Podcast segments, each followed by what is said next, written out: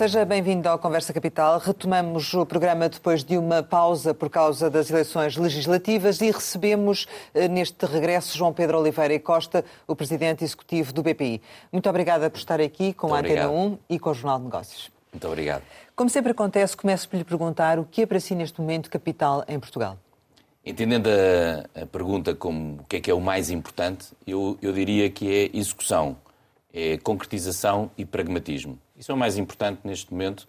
Eu penso que estão uh, definidos já um conjunto enorme de programas e medidas. Já houve uma, uma discussão durante todo este período muito, muito grande sobre aquilo que é, é importante fazer. Temos uma orientação dentro do espaço económico que estamos inseridos, que é a da União Europeia.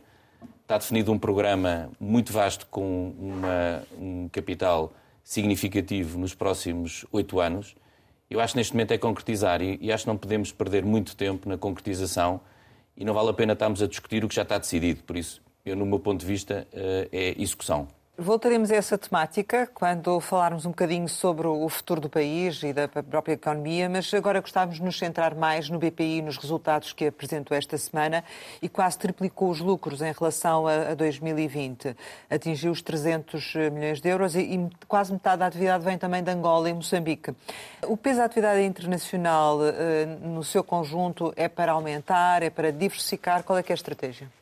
Relativamente ao, aos resultados de, de 2021, de facto, foram resultados muito bons, não só em termos eh, quantitativos como qualitativos. Nós ganhámos cota de mercado em praticamente todos os negócios, crescemos nos proveitos nos vários segmentos, quer no, no, lado da margem financeira, quer no lado das comissões, tivemos um grande controle dos custos, mantivemos o risco baixo e reforçámos o capital. Claramente, são bons resultados. A maior parte do resultado continua a vir de, de Portugal e é importante referir, quando nós comparamos estes dois anos, o ano passado nós tínhamos constituído um montante muito significativo de, de previsões para efeitos de prevenção da pandemia do Covid, que obviamente penalizaram o resultado de 2020, beneficiaram o resultado de 2021. Por isso, se olharmos os dois anos em perspectiva, o crescimento não é tão significativo como aquele que, que se espelha por uma conta básica, mas são bons resultados porque continuamos a crescer e aproveitámos claramente este momento para nos modernizar e para nos tornarmos mais fortes. Relativamente à componente internacional, que nós temos essencialmente um investimento em Angola e em Moçambique, através do BFA, onde temos 48,1%, e no caso do BCI, em Moçambique, onde nós temos 35%, com a Caixa Geral de Depósitos, que tem os restantes 65%. Essas duas posições que nós temos são, eu diria, históricas, heranças que nós fomos tendo do caminho que fomos fazendo ao longo do tempo, mas neste momento, e já o afirmamos eh, por diversas vezes, a posição que nós temos neste momento no mercado africano são posições financeiras. Não consolidamos, ou seja, a, participação que temos eh, não entra diretamente no nosso balanço, entra no final, depois de, de, de apurado os resultados, como, e só entra quando entram dividendos ou distribuição de reservas, foi exatamente o caso este ano. Por isso, o peso este ano é significativo versus o ano passado, porque ocorreram dois eventos ao mesmo tempo. Primeiro, uma distribuição de dividendos de Angola recebido uh, no mesmo momento. Normalmente há um lag de tempo para recebermos o, 40 os dividendos. Milhões de euros, se não 40 milhões de euros. E depois todo o restante, no caso de Angola, foi uma distribuição de, de reservas uh, sob o formato de dividendo extraordinário, porque uh, o BFA tinha um capital muito, muito acima do, do, do, normal, tinha cerca de 59% de rácio de capital. Mesmo assim mantivemos uma grande solidez, 29% de rácio de capital atualmente, e depois foi o contributo do BCI através dos dividendos, cerca de 23 milhões de euros. Por isso, essa foi o que aconteceu. Estratégia. A estratégia eu tenho dito uh, sistematicamente. Nós temos a posição relativamente à Angola, é uma posição de vendedora, e a razão que subsiste essencialmente é nós estamos totalmente concentrados em Portugal, no crescimento do negócio em Portugal. Entendemos que o negócio da África é, de facto, um negócio muitíssimo, muitíssimo bom, mas também por exigências de, do regulador europeu, europeu, temos que diminuir a nossa participação e ter uma participação uh, muito pequena para nós não, estrategicamente não faz sentido. E já há uh, perspectivas relativamente a esse processo de, enfim, de, de alienação e de, de, se desvincularem? Nós temos feito uh, imensos esforços nesse mesmo sentido, temos conversado com as autoridades angolanas. Eu próprio estive em Luanda uh, este ano e tive vários contactos, porque nada, nada nós faremos sem o acordo e sem estarmos alinhados com as autoridades angolanas, nomeadamente o Banco Nacional de Angola. Um diálogo Porque... fácil esse? Diálogo fácil. Diálogo fácil. O BPI tem um bom prestígio pelo trabalho que sempre desenvolveu em Angola, tendo criado um banco que é eventualmente o melhor banco em Angola e, e o mais respeitado e com a melhor reputação. Então não faltam interessados. Eu diria que o tema aqui, essencialmente, é encontrar alguém que eh, vá ao encontro também daquilo que é a estratégia do, das autoridades angolanas para o sistema financeiro angolano, que apresenta alguns desafios e, por isso, eh, nós, obviamente, queremos ser parte da solução e não parte do problema e, e vamos aguardando o, melhor momento, mas com um diálogo muito aberto, muito franco sobre este tema. E pode e, acontecer este ano?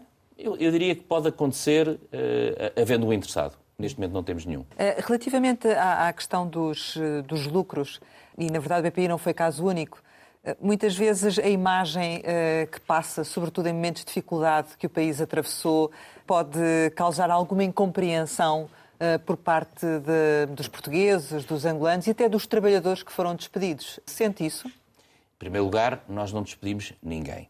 Tu... Eu faço uma correção, dispensados ou que optaram por ir embora. Também a palavra dispensados também não. não então não, qual é não... a palavra para as pessoas que saíram? A, a palavra que saíram são pessoas que encontramos em mútuo acordo uh, ou a sua reforma antecipada, que é a esmagadora maioria, ou um acordo de abraçarem outros projetos profissionais.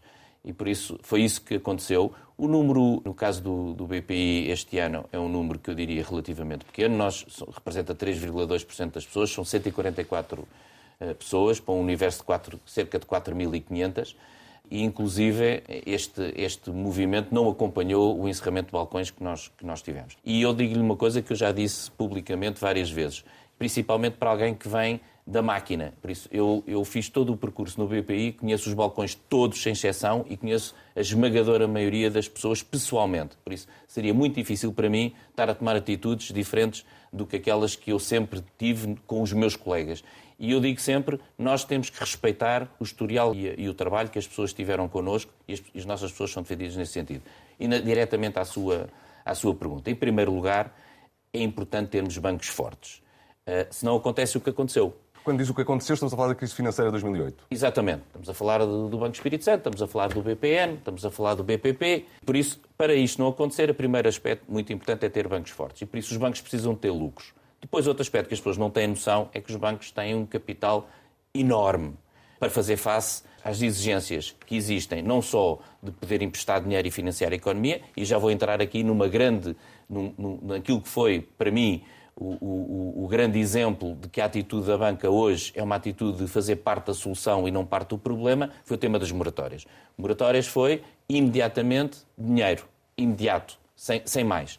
E isso foi feito por iniciativa dos bancos. É importante recordar que não foi iniciativa do Estado. Quem tomou a iniciativa de iniciar as moratórias foram, foram os bancos. É verdade que também tinha uma vantagem, que era dar folga aos bancos, aos seus, aos, aos seus devedores, de poderem pagar. E por isso nós quisemos avançar nesse mesmo sentido. E por isso, eu para ter capacidade de, um, poder ter atuações como tive em situações de crise, podermos financiar a economia também quando entramos com os programas do, do, dos planos de financiamento, eh, eh, na altura, nomeadamente para os setores mais prejudicados. Podermos continuar a dar crédito à habitação com spreads muitíssimo baixos. É importante dizer que Portugal apresenta hoje das taxas mais competitivas, quer para o crédito à habitação, quer para o financiamento a empresas. Por isso é importante ter realmente bancos capitalizados. Sem lucros não há bancos capitalizados. Além do mais, devo dizer duas coisas mais. No início da crise de 2007, 2008, as exigências de capital eram um terço do que são hoje. Por isso, hoje em dia, os, os bancos têm que ter, no mínimo, um três vezes mais capital do que tinham na altura. E, e, exigências de rentabilidade e de cumprimento de rácios superior. E, além do mais, também grandes exigências regulatórias. Nós passámos a ter equipas de centenas de pessoas dentro do banco para controlar o risco e controlar a forma como nós trabalhávamos. Eu penso que isto é bastante positivo. E por isso, para financiar todo este movimento e a modernização, que hoje em dia, por exemplo, se for a um banco, consegue operar sem ter que se deslocar. Por exemplo, num tema de pandemia foi fundamental eu poder fazer as minhas operações em casa sem ter que ir ao balcão. Para fazer tudo isto é importante ter lucros e por isso eu percebo que as pessoas tenham essa percepção. No entanto, a rentabilidade dos capitais próprios de um banco é muito inferior de uma empresa normal. Agora, temos que ter equilíbrio e os bancos têm que ter essa consciência E eu penso que a regulação que tem vindo a sair nos últimos anos vai nesse mesmo sentido. Nós hoje em dia temos muitíssimo mais controle sobre a atuação dos conselhos de administração, sobre a atuação das pessoas individualmente, sobre o escrutínio dos nossos salários, sobre o escrutínio das nossas ações. Por isso, eu penso que hoje em dia pode haver muitíssimo mais confiança nos bancos e acho que é importante também, aqui um aspecto fundamental, que é muitas vezes qual é a função dos bancos. E, e a primeira é exatamente preservar os depositantes. A segunda poderá ser então emprestar dinheiro à economia é essa função. Mas não é a única, nem é a primeira. A primeira é realmente defender os depositantes. E se eu não tiver um cofre sólido, eu não o consigo fazer. Já vamos regressar ao tema das moratórias e do crédito à habitação, mas continuando ainda no, no tema dos resultados do banco neste ano, o BPI vai distribuir dividendos de perto de 200 milhões de euros ao acionista.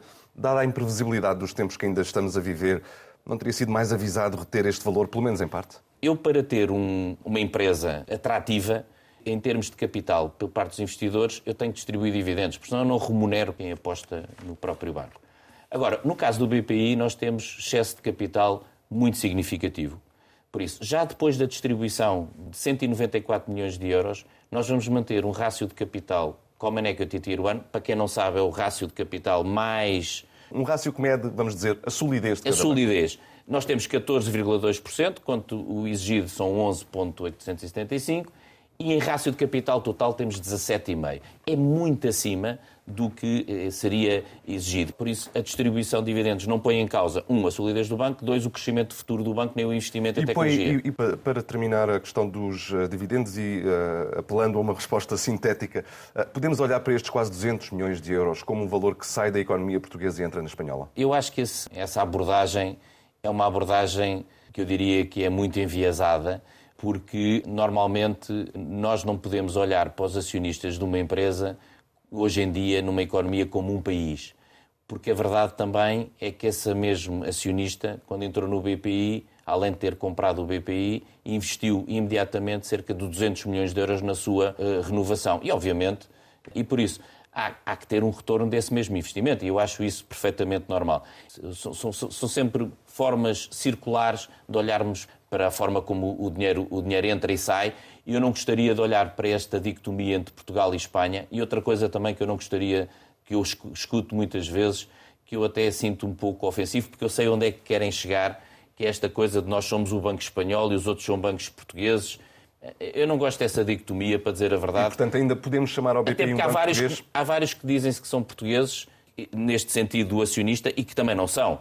Não, sim, o centro de decisão é em Portugal, nós temos um Conselho de Administração português, eu sou português, a minha Comissão Executiva é portuguesa, eu, eu no, no, no, BPI, neste momento, como funcionários do banco, tenho seis espanhóis, por isso o resto é tudo portugueses, todas as responsabilidades são tomadas aqui e tenho muito gosto, sinceramente, e acho que crescemos muito em estar ligado a uma instituição com a dimensão que é a maior instituição a operar na Península Ibérica e que nos pode dar realmente um apoio fantástico. Já anunciou que haverá aumento de, das comissões bancárias em 2022. Porquê é que tem que aumentar? Isto não é uma questão do porquê que tem que aumentar. A, questão é. Também é uma questão. Não, repare uma coisa. Uh, o, o, não é porque sim. Não é porque sim. Realmente não é porque sim. Mas uh, nós temos hoje em dia um, um, esforço muito grande em termos de uh, investimento tecnológico de desenvolvimento, por isso, para cada vez mais prestarmos um serviço de qualidade aos nossos clientes, mais rápido, mais eficiente, mais seguro também. O investimento que nós fizemos em cibersegurança é enorme e vamos ter que continuá-lo a fazer. É, uma, é, um, é um dos riscos eh, que o sistema financeiro enfrenta, claramente, é o tema da cibersegurança. Uh, e também, obviamente, resposta a, a, aos reguladores. E por isso, hoje em dia, a operativa uh, do, do, do, banco é, é, é, realmente pesada eh, além do mais, a então, inflação. Isso é para pagar esse investimento? Repare, é, é, é, é exatamente para manter os, os rácios de, de, de, rentabilidade do banco adequados. Eh, Mas e... que é que não retira isso dos lucros? Porque é que aumenta as comissões? Porque, repare uma coisa, qualquer empresa deve manter uma, um determinado índice de rentabilidade que é aquilo exatamente que nós estamos a fazer, manter os mesmos índices de rentabilidade e, além do mais, os aumentos que nós fizemos, deixe-me dizer, mantemos como sendo a instituição das instituições mais competitivas em termos de pressário em Portugal, por isso nós mantemos sempre uma, uma boa adequação sobre o, o, o pressário, quer quando comparamos em Portugal, quer quando comparamos internacionalmente. Por isso, a adequação dos preços também tem a ver com o mercado. Por isso, Porque os outros aumentam também. Porque o mercado assim o tem vindo a exigir. Nós temos, da outra contraparte, taxas de juros negativas que se mantêm negativas durante muito tempo. E por isso nós temos que pagar essa componente, porque não somos, não nos permitem, por um lado, eh, há de reparar que não cobramos nada nos multibancos, não se cobra nada no MBWay, Há um conjunto de serviços que são totalmente gratuitos e, além do mais, está, nos depósitos é taxa de juro zero. Seria de ponderar que esses serviços gratuitos deixassem de o ser, o multibanco, o MBWay? Para, eu acho que neste momento já seria mal entendido por parte das pessoas. Isso seria voltar está, atrás, não é? Porque está muito incorporado. Sim, está muito incorporado na vida das pessoas. Eu, eu acho que não é por aí o caminho. Eu também penso que eh, os ajustes que foram feitos ao longo do tempo eh, eventualmente eh, chegaram muito perto do fim. Ou seja, eu não prevejo que haja aumentos eh, mais de comissões. As comissões que hoje em dia existem são para rentabilizar os serviços que nós prestamos. O último aumento é em 2022, é isso? Eu diria que, se não for o último, em termos de dimensão, estaremos perto do fim. Há pouco falava da transição digital e como este aumento tem, tem a ver com essa, com essa questão. Estamos a falar em que montantes de investimento nessa, nessa área? O investimento, em, no fundo, em cibersegurança. Eu, eu não lhe consigo dar um, um número exato por uma razão. Nós olhamos para a cibersegurança e essa é a tal vantagem de termos um, um acionista muito forte e muito grande. Isto é tratado ao nível uh, do grupo. Certo. Por isso, nós temos, uh, como vou dizer, vários ecrãs de defesa para entrarem nos nossos sistemas, por isso é mais difícil entrar nos nossos sistemas eh, por essa fortaleza, porque o CaixaBank tem 21 milhões também, de clientes. Vocês têm sido alvo de ataques? Nós somos alvos de ataques, eu diria, todos os minutos. E eu acho que as empresas hoje em dia são alvos de ataques permanentemente. permanentemente. Então, uma instituição financeira é enorme. Se falar com um informático, é como se estivesse permanentemente no meio de um cenário de guerra. Estão permanentemente a tentar entrar. O que conseguem, por vezes, até agora, no nosso caso, é tornar os sistemas mais lentos, porque quando o ataque é feito todo ao mesmo tempo, torna-os os sistemas mais lentos. Mas, felizmente, até agora não tivemos nenhum ataque uh, dramático e prefiro não estar a, a, levantar nenhuma bandeira de que somos inexpugnáveis, mas, sinceramente, acho que hoje em dia uh, os níveis de segurança são muitíssimo elevados no sistema financeiro, quer no BPI, quer nos outros bancos, pelo que eu conheço também. E em continuidade, porque é uma área que tem que se continuar a investir, Exatamente. É? Sim, sim, isso é em capital intensivo. A Presidente do, do, Banco Central Europeu, e agora uh, mudando aqui um pouco para questões mais, mais gerais, uh, reconheceu que as, as, subidas recentes da, da inflação uh, de, na zona euro foram surpreendentes e, portanto, já não coloca até, ou pelo menos remeteu para março, uma avaliação relativamente a uma eventual subida das taxas de juros. Como é que avalia esta, esta situação? Em que medida é que o preocupa e que reservas é que devemos ter? Preocupa sempre uma alteração de cenário, por nós olharmos para a frente como uma novidade e, não, e, e pela dimensão que as coisas têm. E o problema nestas alturas de alteração é sempre movimentos bruscos. E nós o que notámos foram movimentos bruscos. A inflação surgiu essencialmente por dois, dois temas.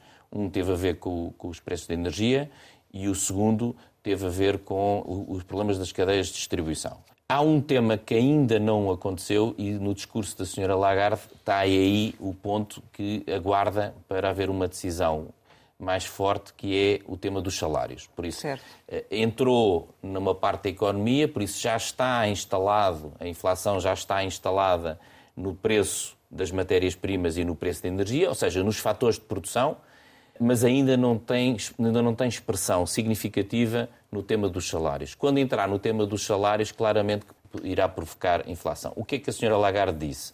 Disse que neste momento estava expectante, estava mais preocupada do que já esteve no final do ano passado, onde pensava e pensa ainda que é, o tema da inflação é conjuntural, ou seja, é durante um período de tempo, por esta, por esta saída da pandemia, onde estamos todos parados e de repente começamos todos a mexer, o próprio funcionamento não está capaz que rapidamente a procura e a oferta se encontrem e os preços sejam, sejam estabilizados, e por isso esta perturbação que houve levou a que houvesse um aumento de preços no último trimestre. No princípio do ano, os aumentos são surpreendentes em termos do, do valor da inflação e vieram a surpreender bastante o Banco Central Europeu de, face àquilo que eles tinham estimado. Por isso, aquilo que está determinado é se a inflação se permanecer, o Banco Central Europeu admite uma subida de taxas de juros no final do ano, de 0,25% a meio por cento, por isso estamos a falar de valores muito baixos, também para descansar um pouco as pessoas, e depois e antecipar, tentar antecipar o controle da inflação para 23 e 24, porque a perspectiva é que a inflação para 23 e 24 se situa à volta dos 1,8%, mas se passar os 2% o Banco Central atua. Na minha perspectiva, de momento, e é isso que nós estamos a seguir, é eh, mantemos o cenário central de que no final deste ano os preços vão normalizar. Nós já sentimos, há, há vários indicadores nesse sentido. Eventualmente ficaremos é num patamar um pouco mais acima, ou seja, voltarmos para níveis de inflação que tínhamos anteriormente, de 0, hum. ou de 0,5, ou de 1, sinceramente não está no nosso cenário central. No nosso cenário central está a ficarmos em taxas de, de inflação perto dos 2%, 1,8, 1,9%. Mas isso não compromete uh, também a retoma da economia do seu ponto de vista ou não? Não. Em penso... Portugal, nomeadamente? Não, eu, eu, eu, acho que não, não compromete por, por duas razões essenciais. A primeira é que há um capital acumulado e uma poupança acumulada muito significativa para, para investir.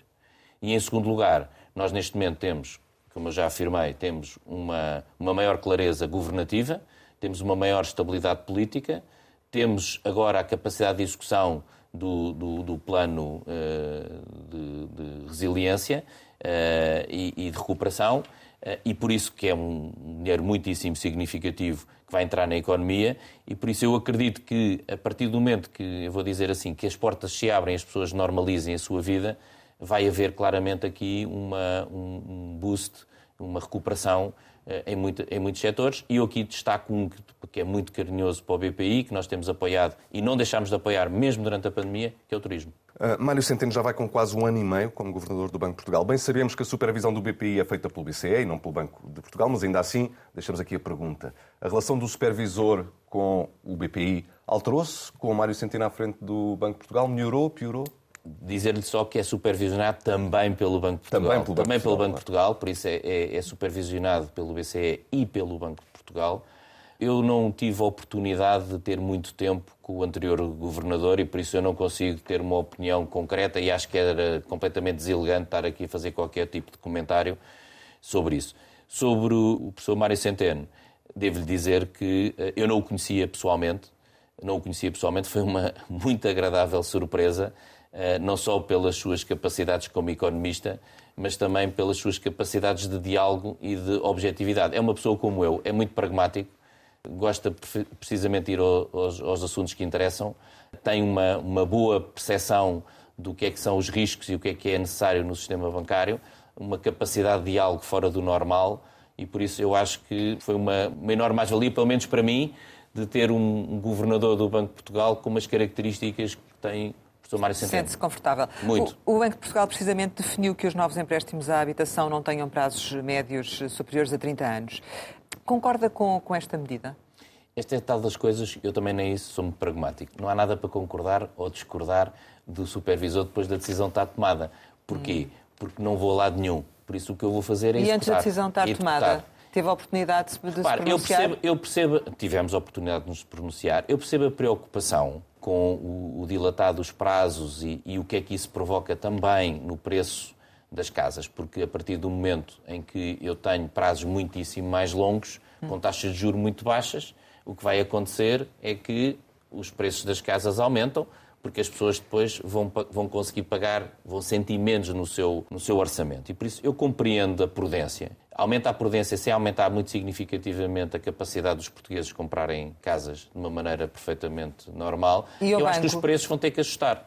Mas em relação ao banco, tem que mantido recordes também a nível deste, do crédito à habitação uh, e vai ter impacto? Uh... Nós acreditamos que, que não, sinceramente acreditamos que não. Por isso o que nós já verificamos não, não tem um impacto muito significativo e as pessoas vão se ajustar e os preços das casas também se vão ajustar. Eu não, vou dizer, eu não digo que os preços, eh, preços das casas caiam. Certo. Eu digo é que os preços das casas vão subir muito mais ligeiramente do que têm vindo a subir e eu acho que isso é desejável. Relativamente às, às moratórias, já há pouco falou sobre, sobre elas, continuam a, a pairar sobre o, o, sistema financeiro, tanto em relação às empresas como aos particulares. Mas, uh, na verdade, creio que só agora é que há capacidade por parte da banca de avançar com as ações judiciais terminado o prazo e, portanto, este mês, se calhar, vamos começar a ter uma noção mais clara deste, deste impacto. qual é esse, esse, impacto em termos do, do, BPI que vai ter? Nós tínhamos 5,6 mil milhões de euros de moratórias, que é um número muito significativo. Estamos a falar de 22% da nossa carteira de crédito, por isso uma coisa com uma, uma, uma grande dimensão. Acabaram em setembro a, esmagadora maioria, por isso nós neste momento, só para ter uma ideia, em moratórias temos 2,5 milhões de euros, por isso é um valor completamente insignificante, e temos 97,4 a cumprir, por isso temos um valor muitíssimo baixo.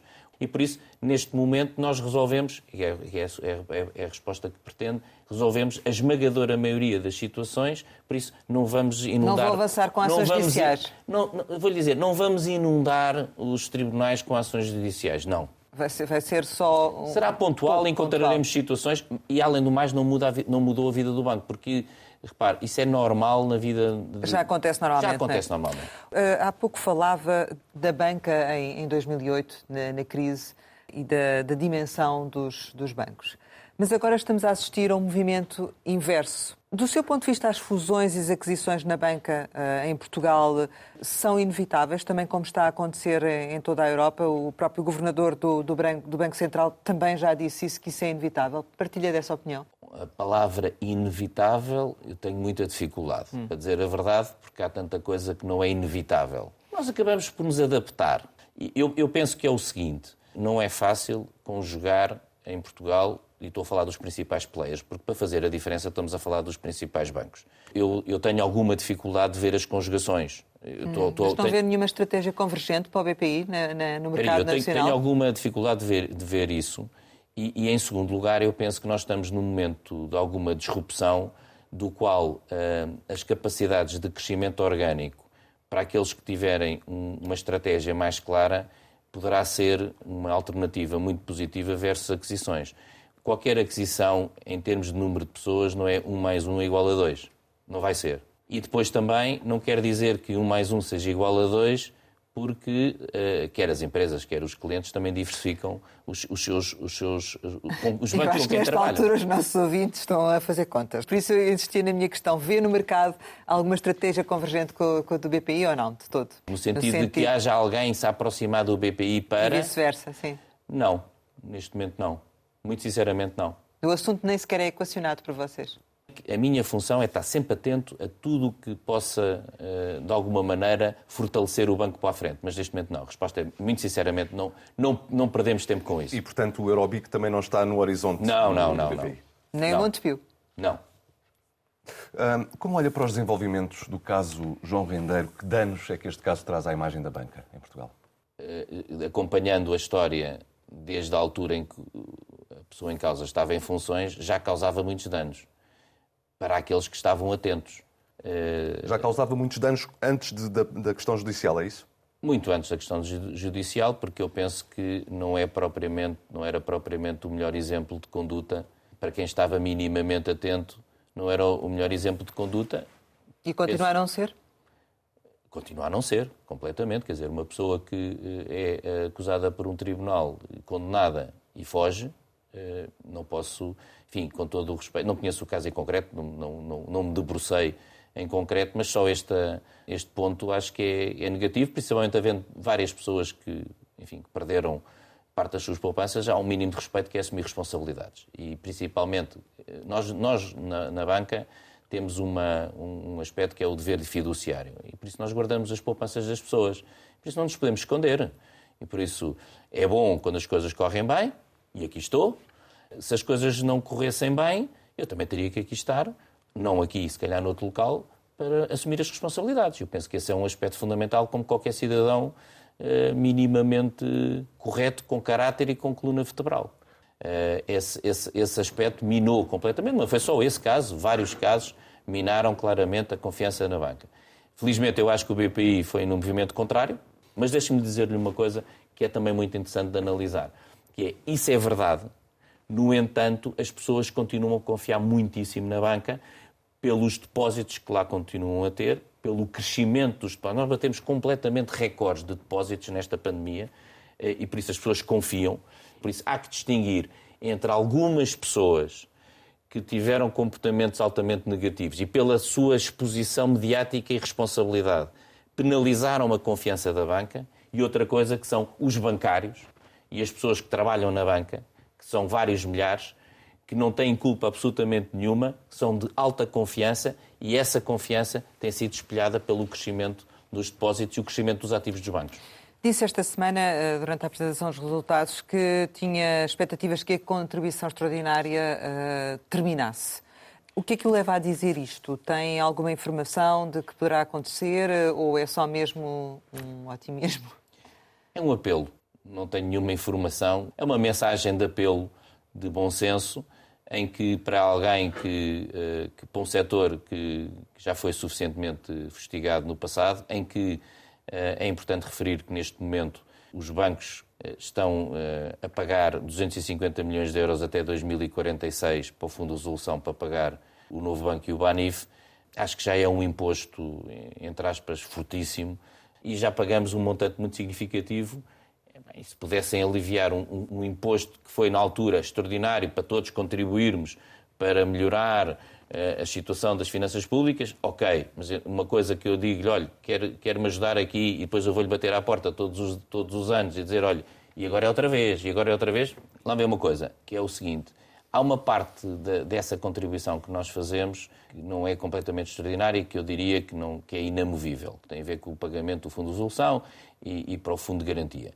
Eu diria que há ali uma componente, que são, neste caso, cerca de 10% deste valor, que já não faz sentido por isso, o, o meu apelo é, é, em relação a esse valor. Portanto, podia haver uma redução. Podia haver uma redução. Mas há outras formas, se, se entendesse, se o Estado entender que, que, os bancos devem continuar a fazer essa, essa função, então permita ou defina um valor em que nós, por exemplo, eh, participamos em obras sociais. Eu, eu penso que o, o, tema que a mim me choca mais é, é ser um imposto extraordinário perante um setor, é tipo castigo. Não sabe para onde é que esse dinheiro vai.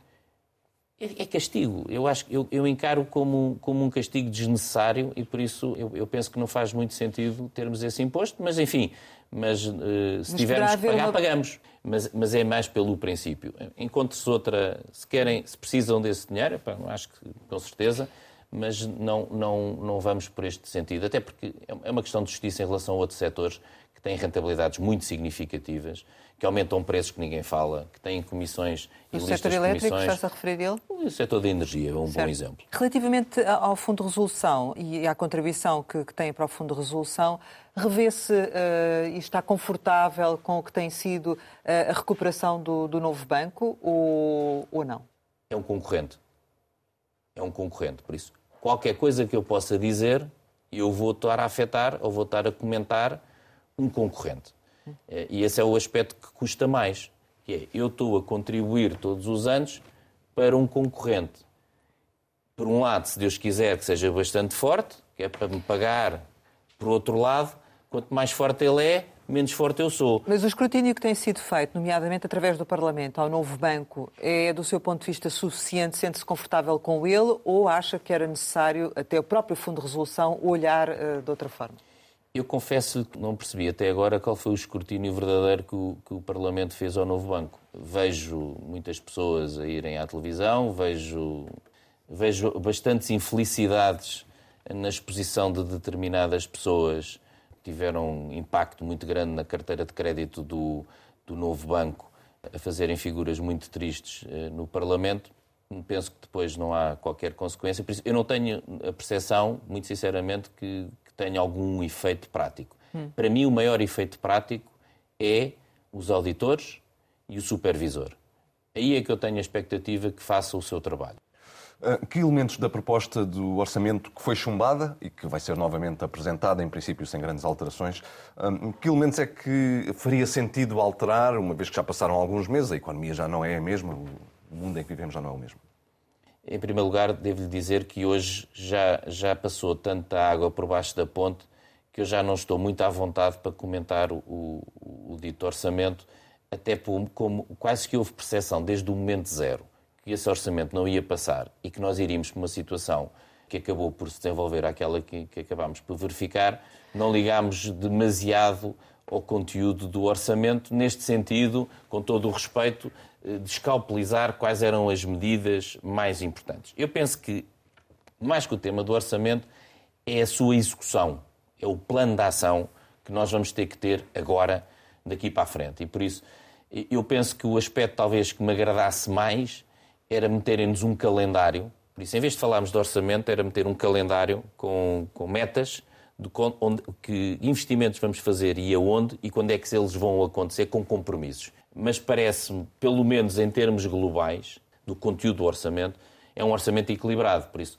mas não poderia ir mais à frente na parte das empresas? Eh, Pode ir muito exemplo? mais à frente na parte das empresas. Na parte fiscal e aí, também? é isso que eu queria chegar. Hum. Eu penso que no lado das empresas, claramente, nós temos de ter aqui uma, uma estratégia de como é que queremos ser mais competitivos e como é que queremos atrair mais capital e atrair mais empresários. E eu acho que o tema, a arma fiscal, por lado do governo, há duas armas fortíssimas, depois há uma terceira que eu prefiro não meter, que é o tema do laboral, mas eh, há, há duas componentes que eu acho que são muitíssimo fortes. Um tem a ver com a, a componente fiscal, por isso, eu se tivesse de tomar alguma decisão sobre impostos, eu tomava-as nas empresas e baixaria o IRC. Claramente, este acho que era uma grande medida e acho que atraía claramente investimento. Investimento cria emprego, emprego cria desenvolvimento e tudo o resto vem em sequência. O segundo tem a ver com a, a parte da justiça. Tem que funcionar mais depressa tem que funcionar muitíssimo mais depressa. E as empresas muitas vezes perdem muito tempo para resolver pequenas quesilhas, também não faz sentido, e por isso